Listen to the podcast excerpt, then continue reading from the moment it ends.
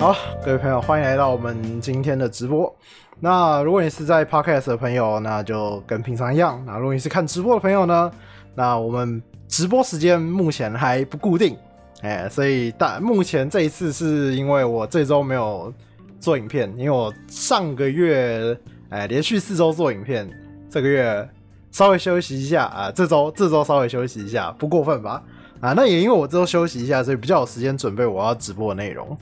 啊，所以这这一周就有做直播这样子，那有直播就也有 podcast 这样。好，那首先呢，呃，也是跟大家讲一下，如果你是在呃 Spotify 或是 Apple 听的朋友呢，啊、呃，有任何想要留言的，你可以在这个呃提问提问箱或者是在 Apple 下方呃留言都可以，那我有空的话会看一下，不过应该。久久会看一次啊，不会太常看。好，那首先呢，先进入我们这个呃每一次的这个没业配时间。那没业配时间呢，会介绍一些我有兴趣、最近觉得比较有趣的东西推荐给大家。那最近我觉得刚好我看了一个公视公共电视的一个纪录片，蛮特别的，叫做呃为寂寞在唱歌。这个纪录片呢是在讲关于台湾的 YouTuber 的生态的一个故事。那如果大家有兴趣的话，可以顺便就是一边去翻一下它的这个内容大概长怎样哦。其实简单来说，它记录了各组台湾的 YouTuber。那最红的应该就是小玉，还有黄大千。然后到真的，我觉得应该可以算是我直接讲不红，应该也没有到太过分。有一位叫做应该是最后的油漆工这一位，那时候这个纪录片当时记录下来他的。他的他的订阅数只有两位数，我真的觉得他们居然找到这个人，然后拍纪录片，一个只有两位数，只有十几订阅的人呢、欸，二十二十，当时他看应该是二十六订阅，还二十九订阅吧，然后他们居然找到他拍纪录片，我觉得这这这这是一个非常神奇的一个选择，就是为什么会选到他？但是他真的也不是随便乱选啊，因为说真的，有时候有一些 YouTuber 他们突然就。呃呃不也不是 YouTuber， 就有一些人他们莫名放一点小影片，他们可能就有十几订阅、二十几订阅、三十几订阅的。但这个人他是持续有在更新影片，但他们并没有，啊、但他他的订阅数就一直都没有很高。我觉得这是真的一件蛮神奇的一件事情。那我觉得这个纪录片蛮有趣的事情是，呃，他记录了各个层层级的 YouTuber。像从很高的小玉，就是他可能对于这个工作已经有点赚到非常多钱，他就是很有名的就是小玉的这个收税的案件啊，他讲自己的收入等等的这些事情，所以可以大家应该很可以理解到他的收入是相对一般人高的啦。然后还有像，呃，讲到一个是叫夫夫之道，他比较是他的，嗯，他的频道看起来。我不知道这有没有冒犯到人家，不过以纪录片看起来，他应该是每个月收入都有点吃紧的一个频道。然后还有最后到这个最后的油漆工，哎、欸，最后的油漆工应该是这个名字吧？这这个我刚刚讲订阅数非常小的频道，然后他应该就是完全没有以 YouTube 的收入为主要目标，他就是做着他自己呃油漆工的正职这样子，以三个频道的。记录为出发点的一个节目，那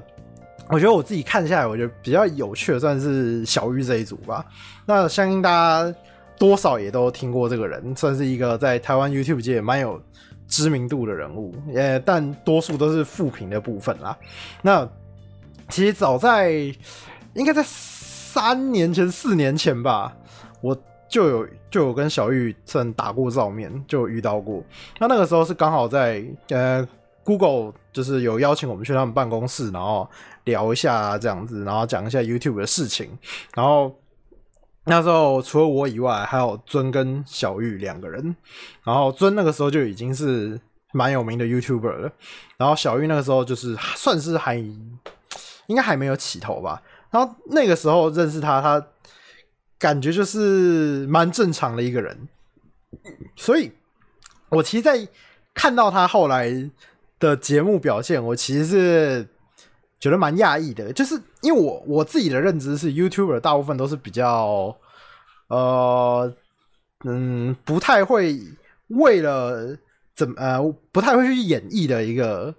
一个一个职业嘛，我我我我有点不理解怎么讲，就是感觉 YouTuber 应该就比较素人比较 real 的这种感觉，这应该才是一个 YouTuber 该有的样子，就以前我的认知啊，所以所以我也是以就是这种就很平常的自己在做做我自己的节目这样子，所以可能大家就说哦，我私底下是这样子，我台面上可能也是这样子，那很多 YouTuber 其实也差不多，那可能很多就是说说哦，有些艺人可能台面上是一个样，台面下是一个样，那我觉得 YouTuber 就是反过来比较直接，比较扮演就是做自己的样子，但是小玉就会他完全让我感受到了他在演另一个人，他因为我我我跟他私下讲话打个照面就会觉得哦、呃、这个就是蛮正常普通的人，但结果他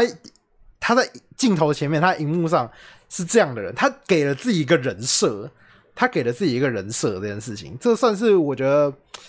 可能在以前我自己觉得 YouTuber 比较不会做这件事，我自己觉得以前觉得啦，现在可能有一些 YouTuber 会做，但以前我觉得大部分的 YouTuber 都比较直接比较 real 的，对啊，然后所以我觉得小玉当时算是蛮特别一个存在啊，但当然他做了很多比较有争议的行为，我觉得当然是另一回事，但我觉得我觉得作为一个反派我觉得我觉得应该称他为他是一个台湾 YouTuber 的反派吧，我觉得我觉得他其实是一个蛮特别的存在，现在想想其实很多的领域上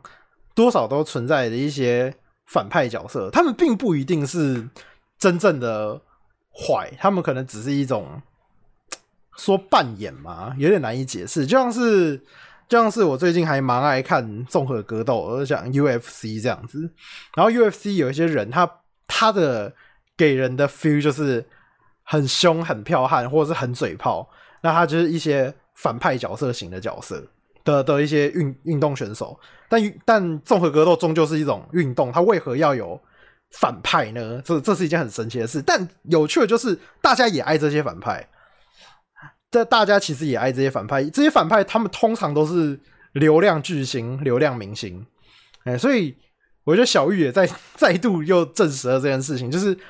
任何领域上他可能都有反派，应该说啊、呃，这种需要受众人注目的职业，就是运动员也需要受人注目嘛，然后或者是。呃，像电竞选手可能很嘴炮的，他可能也可能受到一点注目。你要么很强，要么很有一个自己的人设在。然后或者是你看，像现在 YouTube 的反派，我我觉得台湾 YouTube 反派就是小玉。那我我觉得他这一点确实做的蛮成功的，他成功的吸引到很多人讨厌他，那他也借此赚到了很多流量。嗯，所以确实哦，反派有他的存在价值嘛。应该说，它也是一个很很能成功的一个方向啦。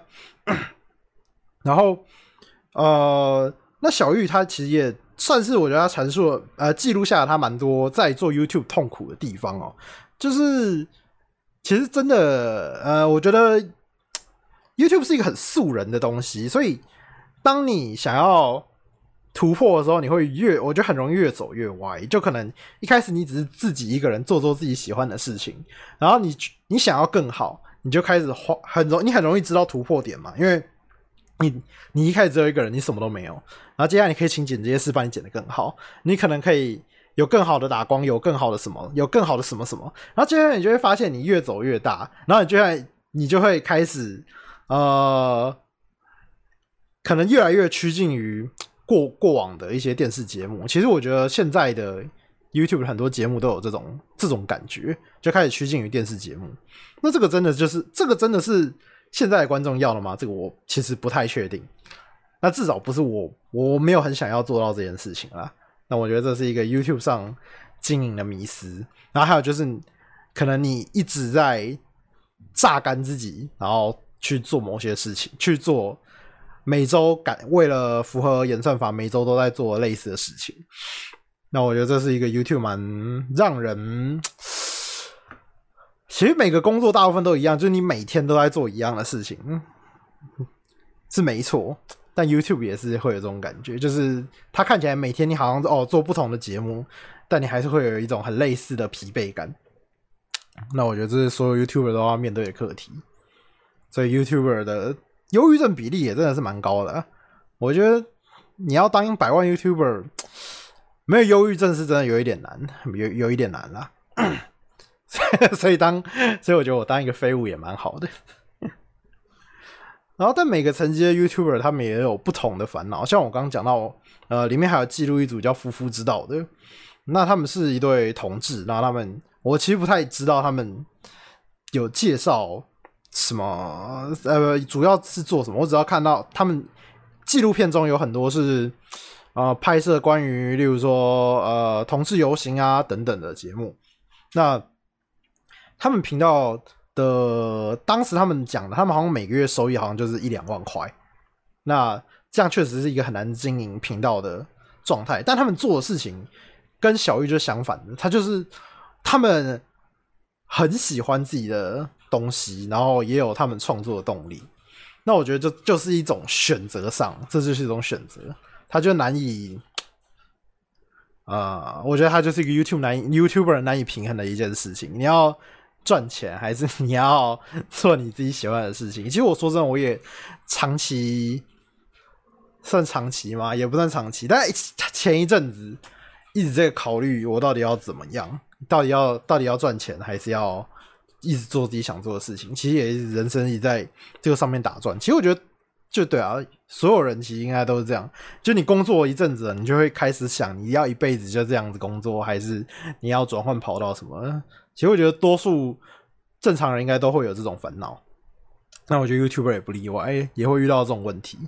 然后其实像我我常跟黑羽在聊就是那个我经营频道的事情啊什么的，虽然我平常的想法都是哦我就做我想做的事我没差，然后但其实在前几年吧，我跟我跟黑羽认识三年左右，然后他应该听我讲这句话讲了很多次，就是我今年啊我啊我最近要开始认真赚钱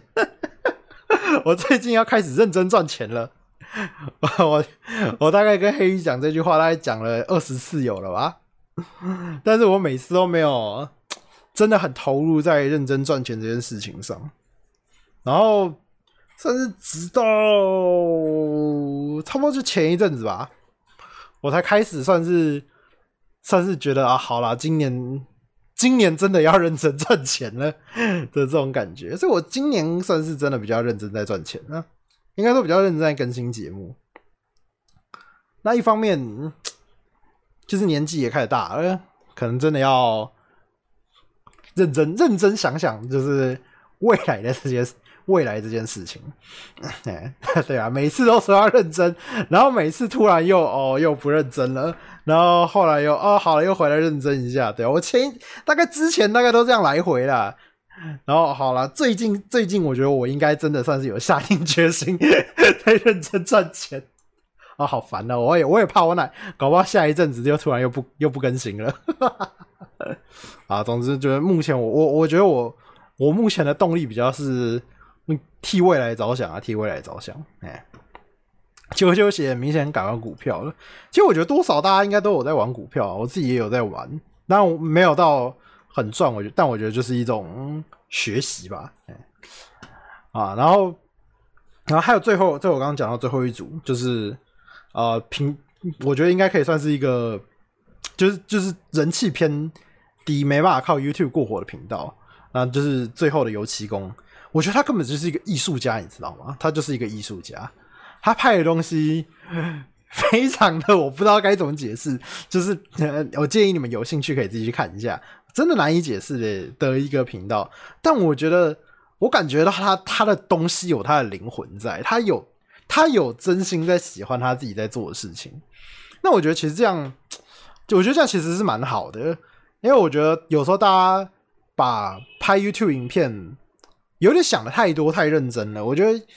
YouTube 它本来它它的本质就是一个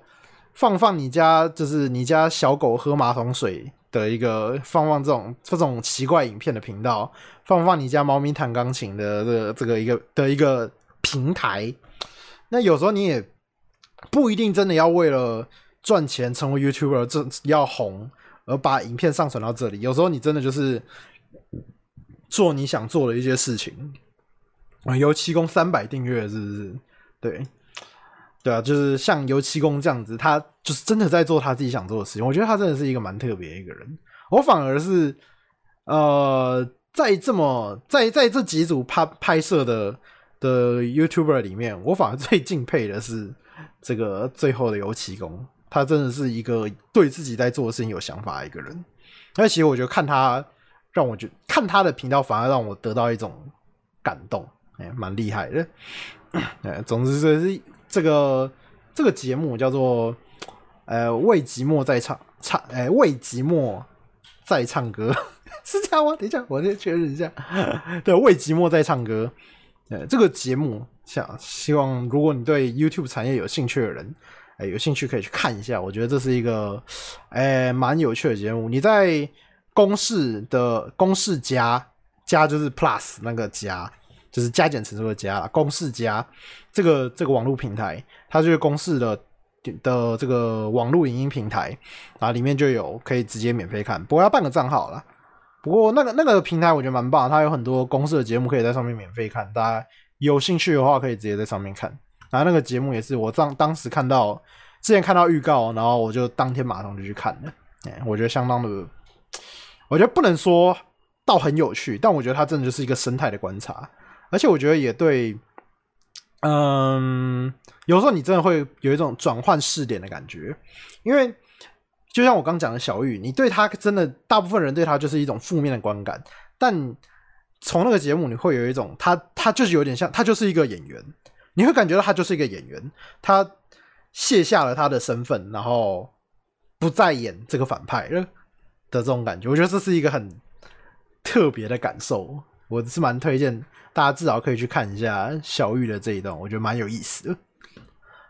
好，那以上呢是我们今天的没工商时间，那希望如果有厂商喜欢我们节目的话，也可以自助工商，我们可以在前面就是自助你的工商的这个部分，当然不会那么长啦，大概一分钟到两分钟的口播。好，那我们下一个就要来聊到我们最近的这个 A C G 新闻。那当然也不算到很新的新闻啦，因为我们这个节目不是这么及时的一个节目，欸、所以比较是一个大概这一个月份比较有趣的新闻，我都会收集过来这样子。那刚好这一阵子出了几个哎、欸，我蛮有兴趣的新闻。其实上周我原本就想要那个直播了，只是上周刚好我觉得我觉得想讲的新闻有一点点少。然后在上周末呢，刚好又出了另一个新闻，哎、欸，两个一起讲，觉得这个这一集的内容比较丰富一点，哎、欸，比较丰富一点。好，那首先我们第一个新闻，哎、欸，这个呃主要内容我是。用这个 four gamers 上面的新闻报道啊 ，SEGA 手游《樱花革命绽放的少女们》不到半年就宣布结束营运。那由 SEGA 跟 Delightworks， 那 Delightworks 就是 F G O 的开发商，那他们共同开发的《樱花大战》系列的手游《樱花革命》，自去年十二月上市，人气低迷啊。SEGA 就认赔杀出，宣布即日起这个停止除值，六月三十日结束营运，寿命短短不到七个月，不到七个月，真的是笑死了。然后，呃、当当时呢，他们就是在公布要做这个手游的时候呢，还宣布事前登录达到三十万人，然后将与这个人气 VTuber 白上吹雪还有宝中马林，然后以声优的身份加入游戏内。然后现在看来这个合作应该也是要无疾而终了。那它从上市以来呢，樱花革命就受到了诸多批评啊。那最大的缘故呢是 Delightworks 承袭了 F G O 的做法，转蛋角色难抽难养。那此外也未能将这个樱花大战的 A D V 的分歧剧情特色带入这款作品中。那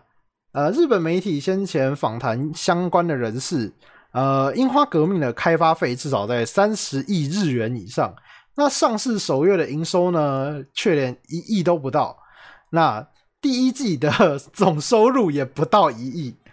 那如果这个报道业界的报道属实的话，可以推估，那这个项目让 SEGA 跟 Delightworks 惨赔了二十八亿日元。哇，真的是看了非常的痛快。这这一直这个我真的是很想讲是为什么？是因为就是真的就是对对 Delightworks 的, 的这个怨气啊，终于是有人帮我们证明了这个怨气。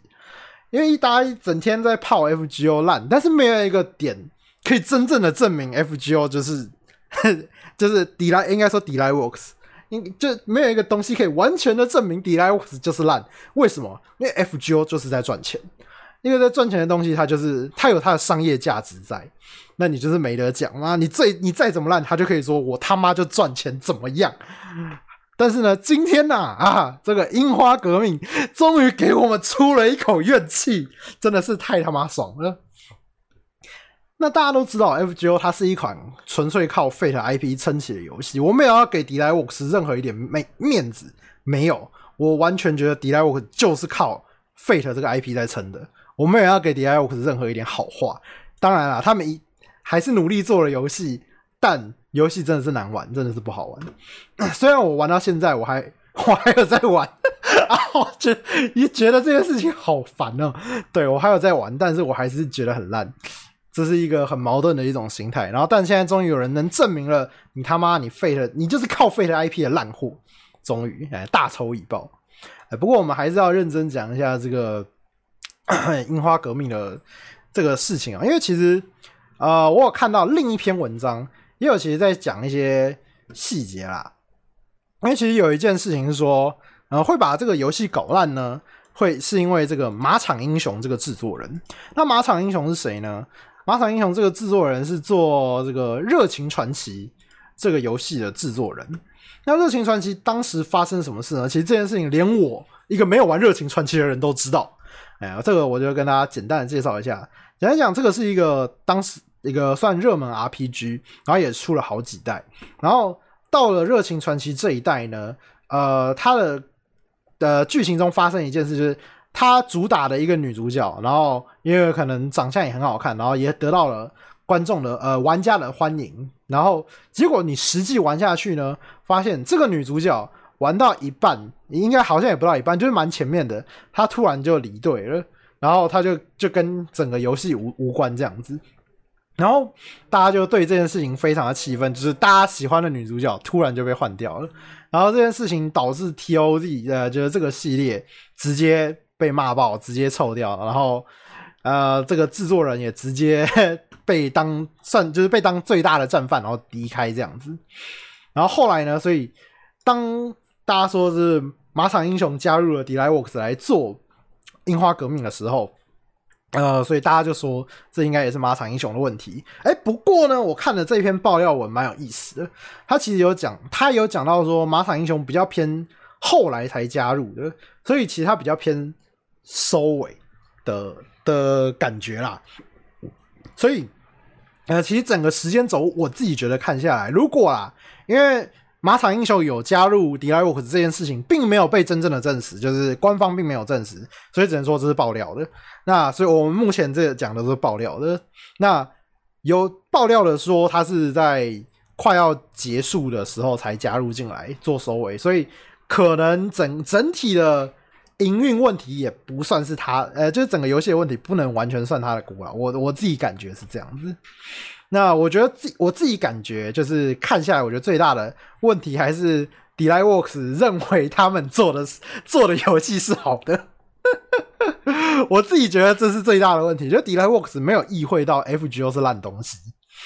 这才是最大的问题。那那所以这个樱花革命呢，承袭了这个 F G O 的这个类似的概念，然后还有就是。那个我记得他我记得上面是写说他也是要呃每回合就是每回合配卡啊，这种机制，这种烂机制，然后还有就是也是有开宝具啦，不过他宝具加入了 skip 功能，这一点是做得好的，但是呢搞不好就是因为他加入了宝具 skip， 所以这个这个游戏才会倒所以 F G O 可能就是因为这样更不会加入宝具 skip 也说不定。然后还有就是我觉得他最大的一个败笔是他没有加入他原本的角色，因为如果你今天是一个 I P 合作手游，你一定要加入你原本的角色来吸引大家买单嘛，就像是你今天火影忍者和的 I P 手游，你也是要有鸣人要有佐助可以抽吧，但他没有鸣人没有佐助，他只有一些就是嗯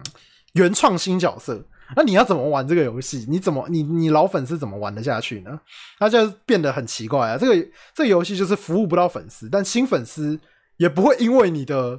这个 I P 而跑去玩啊，所以你就是新粉丝抓不到，老老粉丝也服务不到，所以造成了整个游戏没有人在玩。宝具 skip 是蘑菇不给做好，蘑菇操。好，总之呢，就是对 F G O 没有没有没有宝具 skip， 应该未来也不会有了。不过我觉得，其实大家很很大部分的人批评樱花革命的角色设计不好看，我倒是觉得人设这种东西，我觉得蛮见仁见智的啊。我自己倒是觉得还好，我没有太太多的感觉。我自己没有觉得特别差，所以我觉得还 OK 吧。但可能多数人的观感上觉得这个角色并不好看，也说不定啊。这个、这个、这个我自己感受不来，因为我自己的主观感觉觉得这个事情没有很严重。哎，没有，我觉得我觉得没有很严重啊。嗯，然后顺带一提哦，这个爆料者啊，他叫做呃 Nakaito， 那他是一个 YouTuber， 那他主要做节目可能就是例如说。呃、介绍一些呃 iOS 上评价一点几分的粪 game 为什么这么烂啊，或者是什么啊这一款游戏延上了就为什么啊，介绍这种哎比较有点争议性的报道，哎其实我觉得蛮有趣的，游戏的争议性报道还蛮有趣的这样子。那他说他这些爆料的内容呢是来自于 Delightworks 的员工，那他之前也有算是做过一点证明了，他好他好像有预测过樱花大战后续的啊，樱花革命后续的一些活动的名称，那也有预言成功，那所以大家觉得他的情报是有一定可信度的。哎，不过目前啊，刚讲的这些并没有很呃由官方证实，所以只能说就是一个爆料，大家觉得加减听。哎，我们这个节目的主旨呢，就是一个垃圾话、垃圾内容，大家不要太认真听。我也希望这是一个你可以一边做其他事，然后一边轻松听的节目。哎，所以你少听几分钟，多听几分钟，对你的人生没有任何的帮助。哎，这是我们节目的主旨。然后还有一个点哦，就是刚刚我讲到这个这个樱花革命花了三十亿，但其实呢，呃，他他当时是推估的啦，因为他说这个跟他通风报信的这个 Delightworks 的员工呢，他说一这个一整年的月收入必须要每个月都有六亿，那才能回本。欸、所以他才推估说这个需要三十亿的制作费这样子、嗯，所以一切大部分都是推估而来啦，推估而来。欸、那总而言之呢，这个新闻大致上就是这样。不过我觉得最爽的一点就是，哈 ，Delightworks 感受到你们的问题所在了吧？好，然后还有一个，因为我这个在 P T T 看的，我觉得这因为我蛮喜欢在 P T T 看这些。无微不微的新闻，因为会有很多人做一些资讯上的补充。那这边呢，还还有一个大大他分享了另一个我觉得蛮有趣的一个一个东西哦，就是他讲到，其实像这些 I P 改编手游啊，可能很多有一些是炒短线，但不一定每个都炒短线，但有一些蛮明显就是炒短线，例如说一些动画刚播出的时候，它顺势推出的手游，这种通常就蛮明显是炒短线的。那一部我非常非常喜欢的作品呢，叫《傀儡马戏团》，它当时也是跟着动画呢一起推出的手游，在二零一九年的时候。但是这个这个手游，你要说它人气多低，我告诉你一个非常直接的证明它多低的方法，它的它的推特只有六百零五个人追随。一个手游的一个手游的官方推特六百零五个人追随，你说这个人气够低了吧？哎，但是这个人气低了，这个人气低的手游，哎，他还没倒，他还在经营，他二零一九年经营到现在，我觉得也是真的蛮厉害的。那我这个手游他做什么呢？他其实只做一件很简单的事啊，他就是把各个女角的卡面画得很像泳装。然后什么结婚礼服、圣诞装、学生服，哎，这些卡面香香的，就是塞进这个游戏里面给你抽，卖妹子给你。但是因为因为《傀儡马戏团》它是一个呃剧情，就是一个剧情庞大的一个那种史诗般的壮烈的大故事，一个战斗战斗的作品。那所以你其实会对一些。呃，一些角色啊，可能因为他们角色基本上都在战斗，所以没有什么比较生活化的一面，所以他把这些生活化的一面把它放进去，哎、欸，你反而会真的激起一种哇，他居然有这一面，就是好想要他的角色角色的这种感觉。像他里面有一个法蒂玛这个角色，也是在作品在《傀儡马戏团》中算出现了只有一小段时间，但是我我自己也觉得很很香的一个角色，但他也就只有一小段的曝光而已。然后他就帮他画了非常非常多的卡面，我觉得这个制作这个制作方啊，这个私心非常的强。非常严重的这个私心偏颇，他的卡面特别多特别多，然后他就帮他画了超多造型，然后我就觉得干你真的香爆、欸、然后他我觉得他这个完全就有抓到粉丝向的重点在哪里，然后所以他这个虽然只有六百零五个人追踪他的推特，然后我所以我相信他的游戏应该没有太多人玩啦，但他却能经营到现在，那我觉得这个就是一个成功的一个算是一个一个商业项目吧。今天你只要赚，你只要赚钱，你就一定没事，没事不会砍你嘛。所以他一定是在商业模式上有成功。那我觉得他可以算是这种小资本、小额度，然后这种炒短线中的一个成功案例。我自己觉得，我自己觉得应该要评为成功案例。哎，非常懂得经营，小司。好了，那以上呢，这个这一组就是我们这个樱花革命这个一吐我们的怨气的新闻。法兰西努没有输，没错。哇，这个这个真的推荐，如果你是傀儡马戏团的粉丝哦，你去查一下他的手游的这个图片，超级香，我看了也觉得好开心。欸、那你直接去查傀儡马戏团的手游的推特，他基本上把很多的卡面都直接放在推特上给你 给, 给你看，哇，超级香，我真的看得超开心的。虽然我没玩，但我也觉得很棒。感谢所有有氪金在这个游戏的大佬，让我们有图片可以看。好，那我们下一则新闻啊，下一则是这个《魔法少女小圆》新作剧场版制作决定。那前一阵子刚好是这个《魔法少女小圆》的十周年。那《魔法少女小圆》对啊，二零一一年的作品嘛，然后现在是刚好十周年这样子，然后他就公布了要做新剧场版这样。那之前呢，这个小圆他的上一个新剧场版，因为 它, 它的剧场版目前三部，一个就是呃总集篇的上下集，这种总集篇就是大家熟知的，就不用特别多讲。然后还有一个是新剧场版，就新的剧情这样子。那当时的新剧情并没有演完，然后所以他现在要把，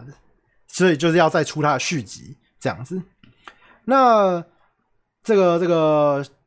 他上一次的剧场版是二零一三年的时候。你知道那个那个时候我我才只是一个普通的大学生，普通的肥宅，然后当年他这个台湾进动画电影的量还没有那么多，就像现在啊，基本上很多就算没有到感觉会很热卖的动画电影，它台湾都会进很多了，已经算很多了，当然没有到每一部，但当时是连算可能有点热门的都不一定会进，例如魔法少女小圆，这个应该哎。欸算是在宅圈够热门的东西了吧，但是连这种片台湾都不不会这个大大院线上片，它只有就是小部分上片而已。所以当时你要看这个《魔法少女小圆》的电影，在台湾呢，你是要去排队买票，然后因为那个票非常限量，它可能就总共只有四场票而已，哎、呃，对，总共只有四场，所以那个票数非常的少。然后一张票我记得应该是五百块吧，还是？四百块，我觉得它票价也是有偏高的，因为它就是少场次这样子。然后当时我是凌晨三四点，然后去西门的安利美特，那时候安利美特还没搬家，还在对面那一边，然后在西门安利美特排队，然后排到排到那个中午，然后去买票这样子，也算是一个蛮特别的经验啦。因为我好像就买票买电影票来说，我好像就只排过那一次而已。哎、欸，这个应该是你们这个。这个如果你是近期才这几年才开始入坑的朋友们应该感受不到的现在动画电影都直接上啊，鬼灭之刃什么的、嗯、都, 都会直接上，鬼灭之刃上红了啦，一些比较小众一点点的都不会直接上嗯，柯南年年上，对、欸、柯南是另一回事啊，他是这个国民番，这种国民番他票房都有保障的，他票房随便都有两千万欸哎、欸，这个两千万虽然不能算顶尖，但也是屌打一堆国片哎、欸，国片都国片有两两千万就是哦很赞了，但是你看柯南每一部在台湾都随便有两千万，那票房超好的，票房超好，不要小看柯南。那那那小圆当时呢也是非常就是少量的上片这样子。不过好处是我当时还有买那个它的特点啦，它的特点是一整本的那种，像就是有是日本电影院比较会出那种电影册，那小圆的电影册就做的是蛮精致的，当时我觉得买那个算蛮值得的。好，那此外就是回到我们这个新的就是十周年这件事情啊，那其实呢这个剧场版其实已经隔很久，因为我刚刚讲二零一三年，哇靠，有够有够久的，那就觉得那这这个到底是谁的问题呢？然后想说是不是徐恩璇这个剧本写太久，哎，结果我看到这个老徐在这个推特解释到，他这个星座剧本啊，他在写这个这个这个应该是凯凯武是那个假面骑士嘛，然后他凯武写完在东离之前呢，他就已经交稿了，然后就讲到凯武是二零一三年十月结束的，东离是二零一六年七月上的，哎，所以他在应该这样算起来应该差不多二零一四、二零一五这个前后他应该就把这个新剧场版的剧本写完了，哎，所以这个锅不该给老徐背啊，啊不是老徐的锅啊，这个应该就是我们这个新新房或 Shaft 的锅了。那当时其实有讲到一件事哦，就是因为小圆的这个剧场版原本在结尾的时候看起来是要结束了，就这这整感觉是你这个整个系列应该是要结束了，然后结果哎结局一个神反转，哎这个故事还要再继续啊，这个这个剧透应该算很很微量啊，对，这就是这个故事还会再继续这样子，所以才会有我们现在的再再一个新剧场版嘛。那听说啦，这件这件事情原本是老徐是想让整个系列就结束了，但结果没想到。这个导演新房昭之觉得，哎，我们还可以再继续，我们再捞一波，哎，所以最后呢，哎，又又继续了这整个故事这样子，哎，我个人是觉得，我其实当时是比较希望直接结束，比较干脆了。那不过，呃，如果如果写得好，要继续也是也是没有问题啦，反正反正他写得好的话，我就没意见。好，然后。这一边呢也是刚好，因为我刚我就说我都喜欢在 P T T 看这些文章，因为会有很多人做一些哎蛮有趣的延伸阅读。然后这篇文章呢是在讲，就是聊一下就是现在的 Shaft， Shaft 是魔法少女小圆的制作公司。那就有讲到说 Shaft 现在的制作能力哦，其实已经跟过去有差了。Shaft 的高峰差不多是在一二一四年的时候，那当时他们有真的是产量。也不少，然后制作水准也很高，当时的物语系列啊，然后还有在二零一一的小圆啊，表现的都相当不错。当时的 Shaft 确实是哎有出什么作品都会让我想看一下这样。然后但现在呢，他一部分的人已经离开去 Patients， 那 Patients 是做这个呃风俗异种族风俗娘贫贱指南的那间公司。那他一部分人去 Patient， 然后还有他的这个算是呃魔法少女小圆的主要的监督哦，板村信治、板村智信、板村智信，他也离开了 Shaft， 啊，所以其实算是离开了蛮多人的。然后三月狮子的制片也带了一大部分的原画师去了这个这个 David Production， 就是做 JoJo 的制作公司这样子。所以算是 Shaft 已经算是少了蛮多的，蛮算是少了蛮多人的。虽然他还没到全部人都离开，他还是有很多老班底，然后还有一些强势的新人还在，但他现在已经离巅峰是有一段距离了。所以大家是在想说，现在的 Shaft 还有办法、有能力制作这个魔法少女小圆吗？好，感谢香狗七十五元的抖内，感谢你，喵喵喵喵喵。我们只会为了抖内中断，阿瑞卡豆。好，那《魔法少女小圆》它主打，我我个人认为啊，我自己觉得它的重心我自己是比较偏重剧情上，我觉得它的剧情是真的蛮有趣的。那但是《魔法少女小圆》在动画的呈现上一直也都是非常非常的强的，这这一点我觉得还是蛮厉害的。所以如果 Shaft 的制作能力大不如前的话，我其实自己对于魔法少女小圆还是会稍微可能会有一点失望，我觉得我会可能有一点失望，如果没有那么优秀，做的没有以前那么好的话啦，因为如果你有看过剧场版的话，它的动作场面也是做得非常优秀啊。其实也不用到剧场版，它的 T V 版其实也是表现得相当不错的。嗯，所以如果呃在能力已经没有以前那么强势的 Shaft 来制作现在的魔法少女小圆的话，其实会让人蛮担忧的一件事哦。啊，不过呢，总而言之还是期待魔法少女小圆啊、呃、这个新剧场版，希望可以有好的表现啦。对，大致上是这样。然后还有一点，哎，这这个点也是蛮有趣的，就是有讲到 Shaft 为什么会这个分崩离析哦，有讲到它的转捩点可能是在二零一六年。那二零一六年当时制作《烟花》这部电影的时候，可能造成了分崩离析。那但具体原因呢，并没有透露过。不过据说是从那个时期开始，这个 Shaft 的工作人员就渐渐的离开了。那不过也有八卦是说，这个是因为做了这部作品，然后当时的制作人挂了跟你的名字是同一个制作人，然后加上当时大家对你的名字的这个期待，然后还有烟花呈现的这种氛围，也是一个青春啊爱情故事，然后结果哎，最后呈现出来跟大家期待有点落差，然后制作水准当然也一定不可能到你的名字那么那么厉害，哎，所以可能到造成了票房跟评价就是双败的一个局面。那当时可能也因为制作这个节目造成了许多的不愉快吧，然后所以导致了现在的 Shaft。 啊，其实我自己对烟花算是还还 OK 啊，我其实并不讨厌。我当时还做了一件很好笑的事，因为因为那时候我看烟花这部片，因为其实就以以前动画电影上片真的还没那么频繁，所以我看到烟花的时候，我觉得哇，有点兴趣想看 Shaft 做的，然后这种 feel 感觉蛮棒的。然后我就发了一句好语，就说干这部台湾上我就包场，然后他就上了，所以这一部我是包场去看的，我真的是他妈笑死。不过我自己啦，我自己觉得还 OK， 我没有那么讨厌。但你要说细节的一些想法，我真的也忘了，有点有点太久远了。我觉得它就是一个一个一个一个少年的童话故事啦，我自己整体的感觉是这样，少年的童话故事。我觉得它整体定调是一个童话故事，我自己对它的一个定调。嗯嗯，好，那我们这一则新闻结束。好，我们下一个，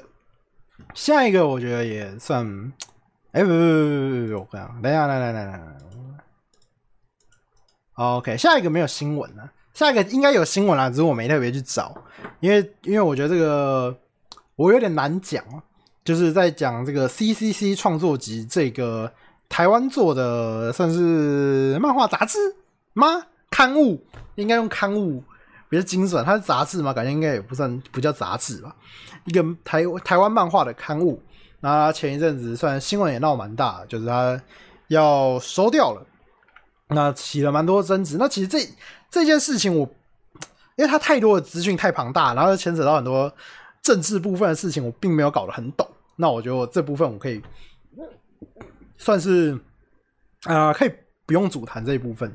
那因为算是以这一件事情为出发点，我想说可以顺便推荐一些我自己觉得还不错的台湾的漫画作品啊。那如果你想要认识 C C C 创作集的这件事情啊，你可以去看志祺七七的频道，他最近刚好做。那我觉得以我自己的对他的呃志祺七七的节目简单的理解，当时当呃看他的节目简单的理解 C C C， 他整个感觉大概是一个台湾漫画新人的一个推手一个平台吧。就是你今天是一个台湾漫画新人，你可能可以在上面试着出版呃试着出一些短篇漫画，然后可能有一些专人来协助你，编辑来协助你，这样子算是算是一个比较，嗯，我觉得应该是一个比较新手练功平台这样子。然后他们也会有一些给你一些商业机会等等的。那我其实我以前买过一次啊，我买过一次，那我我自己觉得蛮好看的，但确实不会让我想要一直，不会让我记得要一直去买这买这个。买这个刊物，其实 我, 我自己的感觉啊，其实那时候我看到一些讨论，就是说像韩国他们最近很崛起，就是条漫嘛，就是 Comico 啊，还有 Webtoon。 那其实这这些平台其实真的真的是耕耘了好一段时间，因为像 Comico 我记得应该应该至少五年六年有了吧，应该四五年有，至少四五年有吧，我记得他蛮久以前就就我就有在用了，因为我当时看到这个东西觉得很新鲜，所以他一出的时候我就马上跑去看。然后还有像 Webtoon 有一些漫画我也在上面看，像北投女巫啊之类的，我就在上面看他的漫画。那韩国的漫画我是比较看过一点点，但比较不合胃口，所以我其实没什么在看，没什么在看这个韩国的漫画这样子。但我觉得其实呃 C C C 创作集，我觉得它有一个，我不能说它是一个问题，它可能是整个环境的问题吗？就是它不只是 C C C 创作集的问题，可能是整个市场环境的，应该说整个市场环境的问题，就是它没有办法做一个长篇的连载，所以我没有动力去记得要买下一本。我觉得这是一个蛮严，说严重吗？可能就是一个，这是可能是一个问题吧。因为今天 Webtoon， 然后还有 Comico， 它都是一个长期连载的平台，所以我今天我很多作品，我只要我觉得好看，我喜欢，我就会记得，哎、欸，我下周要来看，或者是我过几个月我突然想到，哎、欸，搞不好更新应该有更新了，我就会上来看，所以我会定期的回来看这个平台。但 C C C 给我一，当时至少至少我的印象，我当时买的时候是比较没有，它比较不是连载性质的东西，所以我没有办法，所以我不会想要长期的去买它，对我自己的感觉，嗯、所以我当时就买过一本，然后而且印象也是好的，但是我却没有去买下一本，我觉得这就是一个、嗯、一个问题所在吧，对啊，但但我没有办法很明确的指出它到底是哪里的问题，也许是整个大环境的问题也说不定。但你要我说，台湾市场养不起漫画这个产业吗？嗯，我我我真的也不知道，因为目前台湾。台湾的漫画感觉没有，真的就是没有被养得很起来。但台湾养得起娱乐产业这个东西吗？我觉得是非常可以的。其实台湾是光看手游就知道啊，台湾是氪金大国哎、欸。台湾氪金的这个是比很多大国家，比很多你常听到的大国家还要更前排的氪金，氪金度更前排的。所以台湾人其实，在娱乐费上是愿意愿意出娱乐费的，但是要怎么把它转换到漫画上面？它可能是一个嗯比较困难的一个点，就是目前台湾还没找到这个方法在哪里。对啊，然后还有看那些抖内，对，看台湾人那些抖内 VTuber 什么的，也是很爱抖。对啊，所以我觉得台湾是养得起娱乐产业的，但究竟要怎么养起漫画产业，我确实也不知道啊。但我这我只是一个打打嘴炮的人，我只是觉得他应该是做得到，但怎么做我不知道。至少我觉得，我觉得像游戏产业啊，我觉得台湾游戏产业是有有成功的。虽然当然不是所有游戏都成功，但我觉得已经有游戏是很蛮成功的，像像赤足的这几座也都蛮成功的啊。所以我觉得台湾目前的游戏是已经有发展起来了，但漫画这一部分要怎么有起色，当然我也我也不知道，但我觉得应该是有机会成功。其实我我自己觉得。我看到有有一个人讨论，我觉得这个点蛮讲的蛮好的，就是呃，台湾的一些漫画可能很注重这个人文素养、文化底蕴，但我觉得这这个并不是一个很重要的一件。这样讲好像有点微妙。要是它不重要吗？它好像也不是不重要，但我觉得它不是一个最主要的核心。我觉得它可以有，但它并不是重点。因为其实很多韩国漫画，它其实都都是走一些比较，例如说很辛辣、很劲爆的内容，它的文化底蕴并不是最重要的。大家想要看的可能就是一些很辛辣、很很辛辣、很劲爆、很速食的一些内容，就是可能你发现了呃你的女朋友外遇，然后发然后出现了一大，然后你们就陷入了一个很纠结的一个这个感情，或者是你有一个很鸡掰的上司，你要弄爆他。然后你就去干他老婆之类的，就是一些很比较辛辣、比较比较嗯，简单讲比较腥膻色一点的剧情。但它它虽然真的就稍微低俗一点，但它的市场接受度、它的它的流量是相对比较有机会的。我觉得重点还是先求有再再求好啦，我自己的感觉是这样。我觉得过于注重这个文化好像有点本末倒置，我自己的感觉是这样。当然我并没有觉得这些台湾的漫画有文化底蕴是不好的之类的，因为我自己今天要推荐的作品我觉得都是相当有这个台湾的风格在里面，而且但他们都是我觉得很很棒的作品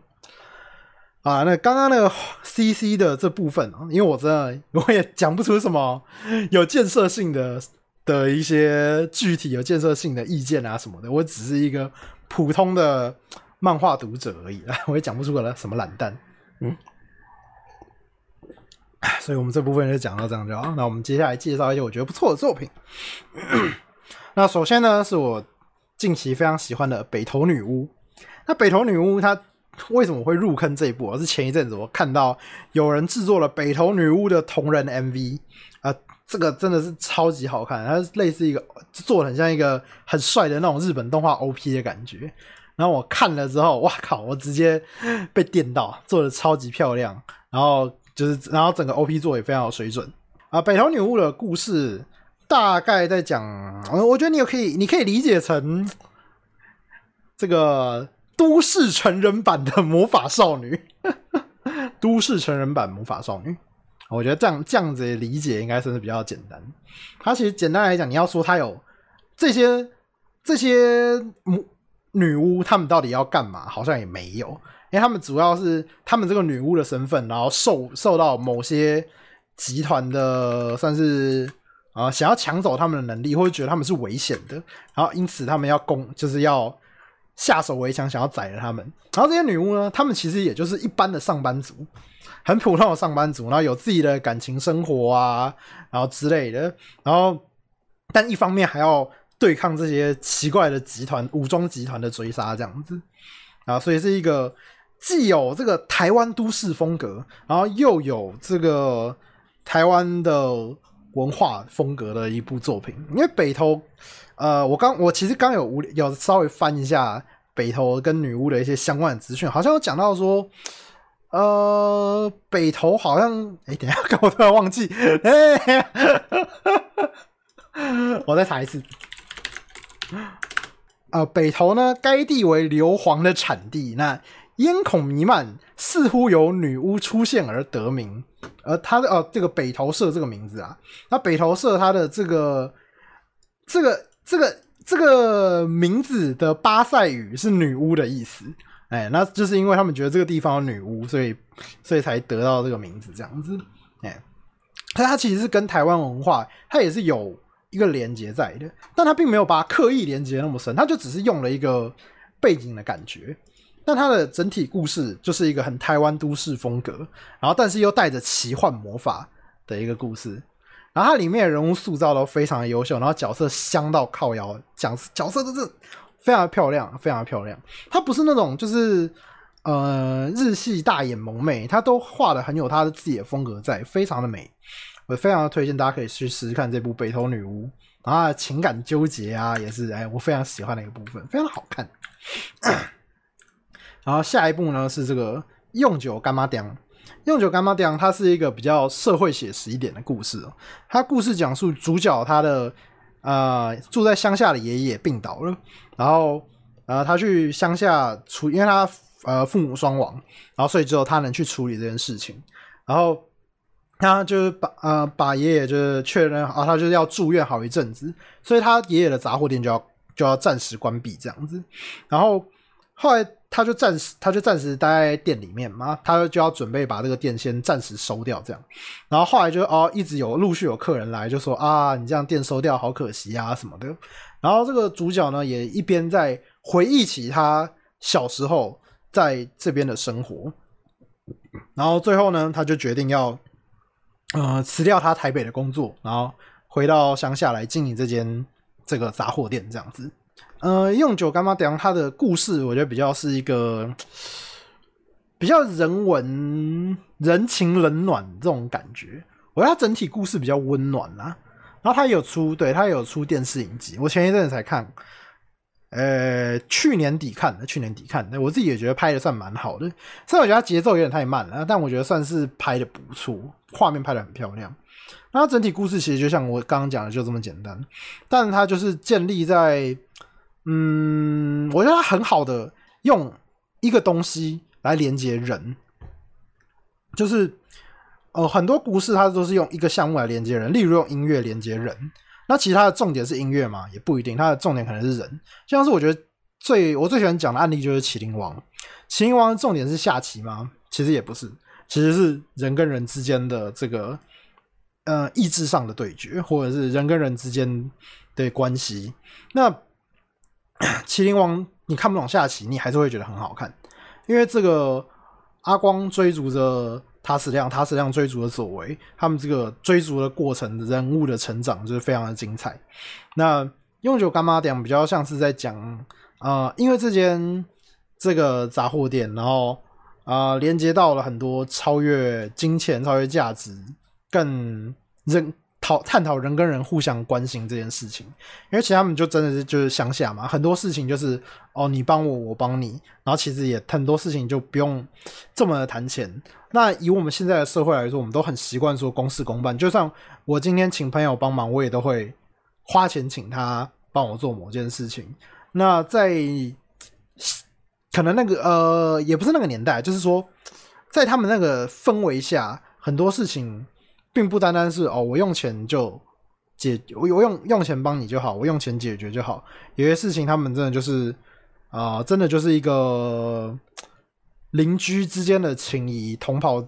同乡之间的情谊，互相帮忙，那那种温暖，我觉得就不是一个单纯用用钱来帮我解决事情的那种感觉可以解释的。虽然它某种本质上它也算是有一种以物易物的概念啦，但我觉得它阐释出了另一种有别于都市的一种温暖，我觉得蛮推荐大家可以去看看的。我自己觉得，呃，也是一个非常有趣的故事。然后他也这样，他其实看起来也是一个相当有文化底蕴、非常有台湾风味的一个作品。呃，台湾的正版漫画去哪找啊？呃，其实我有很多是在呃博客上有直接可以购买，哎，然后还有就是这个这个呃，北投女巫是在 Webtoon， 北投女巫是在 Webtoon 上连载的。呃，如果你想看电子版的话，可以用播客啊。那其实大部分都有实体书，然后《北投女巫》是 Webtoon 有。然后下一部呢是无名歌，无名歌稍微比较吃一点点客群哦。无名歌他故事在讲述主角是一个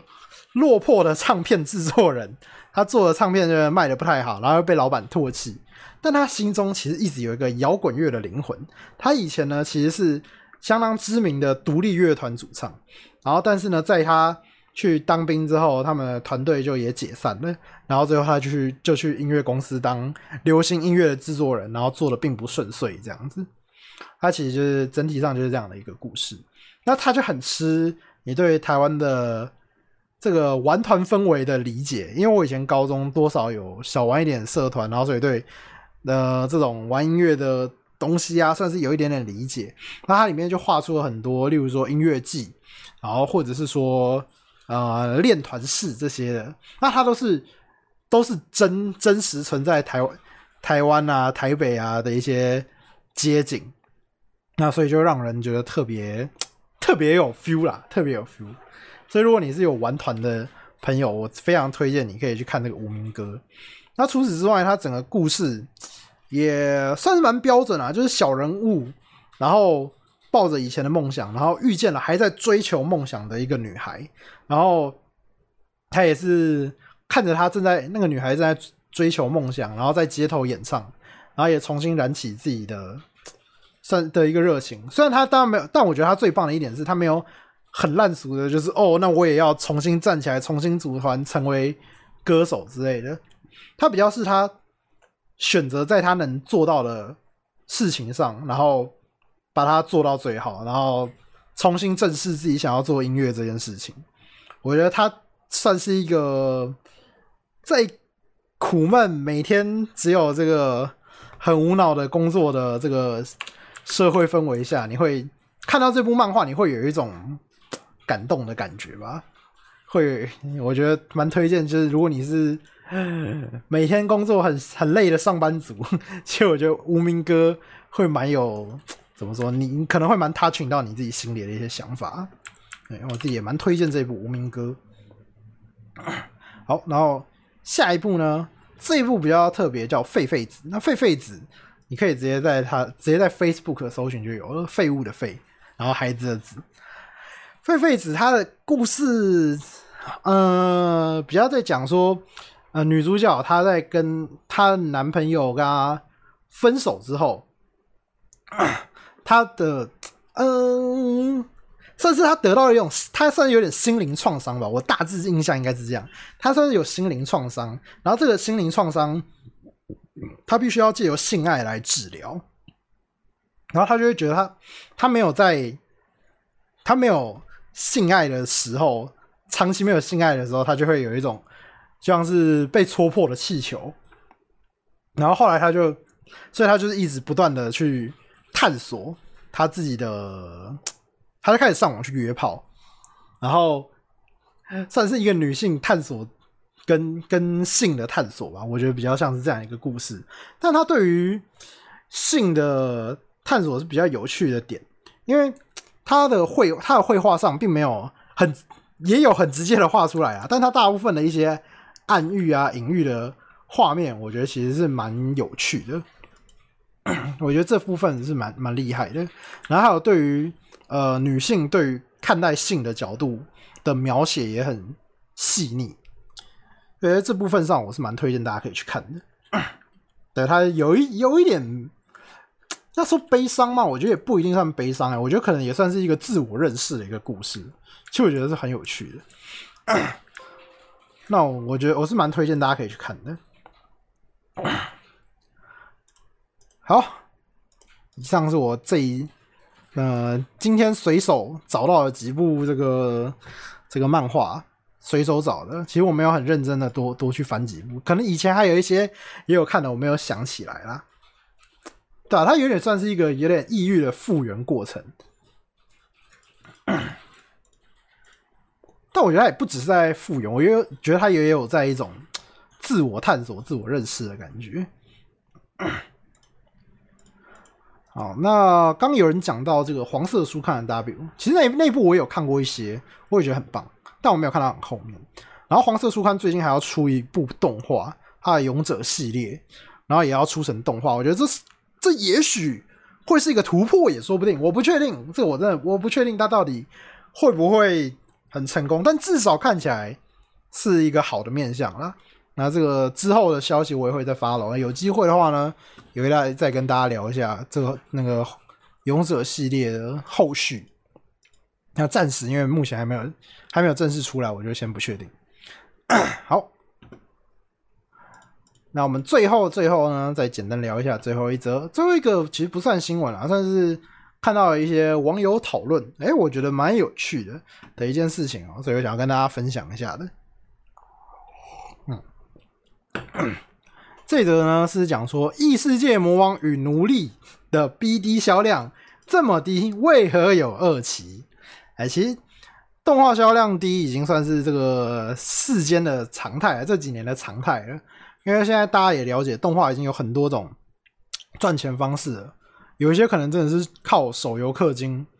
来赚钱，然后有一些可能他是卖海外授权，有一些可能主打周边。像，嗯，这个文章内也刚好提到啊，就是他说那个最近在看这部，然后第一季补完第一季再看第二季，然后发现这部的制作品质蛮高的，那卖肉卖得到位，还能稍微看点剧情，作画没什么崩，整体水准中上。稍微看第一季的 B D 不到两千，然后。哎、欸，这样还能出 第, 第二季，哎、欸，这是蛮意外的。然后小埋能出第二季，听说是因为周边卖的好。那这个异世界魔王究竟为何能出第二季呢？哎、欸，其实这个他刚才有讲到，就是小埋他其实也出第二季，其实原本好像看起来也不是原本决定好的，因为这个作者好像有讲到，是因为他的周边卖的相当的不错，所以其实很多呃很多作品他们的收益的回收方式其实都不太一样。那后来呢，这有一个大大回应了这篇文，哎，其实我觉得他回应的蛮有趣的。他但他有说这个是没有经过没有访谈啦，比较偏向他个人的臆测。然后他只是从这个出资的厂商来做一点判断。那第一季的时候呢，企划是由 A V E X 主导。那 A V E X 呢，你可以稍微查一下 A V E X， 它是一个呃算是唱片，它是唱片公司。那所以当时它的收益比较主要的是在 B D 跟 D V D 上，然后第二季反过来是空降的 T B S，T B S 是这个东京电视台，然后还有欧美串流平台 Crunchyroll。那 Crunchyroll 你简单理解的话，我想一下，有点像有点像 Netflix 的动画版这样子，因为你讲它美国巴哈，美国巴哈也可以啦，但它应该就是更大的、更大的、更大的美国巴哈这样这样的理解。然后 A V E X 就就换到了第三顺位这样子，然后动画制作公司呢也换到了跟 T B S 比较常合作的手冢 Production。那直观来看呢 ，A V E X 对于企划的商业效应应该是比较消极了，因为 B D 的成绩较为普通。那所以可能 A V E X 它主要回收的就是 B D 的部分。那但是呢，这个 T B S 跟 Crunchyroll 他们比较注重的就是海外收益这一块。那T B S 握有的是亚洲的海外窗口、海外的权利，那 Crunchyroll 呢，则是亚亚洲以外的都是由 Crunchyroll 拿下。那所以他们主要卖的就是这个海外授权的部分。那所以我觉得其实就很明显可以看下来说，哦，现在的动画他们的赚钱方式已经就是不是老掉牙，就是只有卖 B D 了。那现在卖海外授权也是一个很好的商法，然后也是有人愿意投资，然后让动画能出第二季。所以我觉得这件事情真的算是对动画业界一个好事啦，因为以前就只能靠一个项目，但其实很多的作品它并不是这么适合的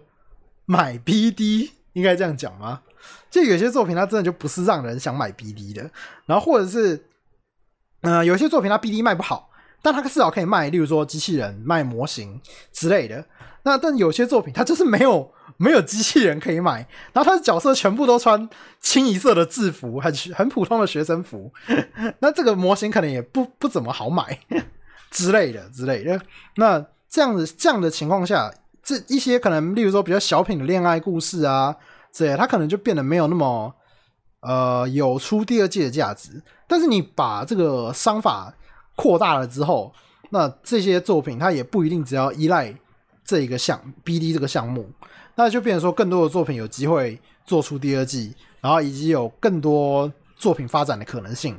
这样，这就是为什么以前多数可能都要做一些机器人啊之类的，因为它有东西可以卖嘛，那有有方式可以回收它的收益。那现在就比较不一定了，现在你能创作的项目就多了，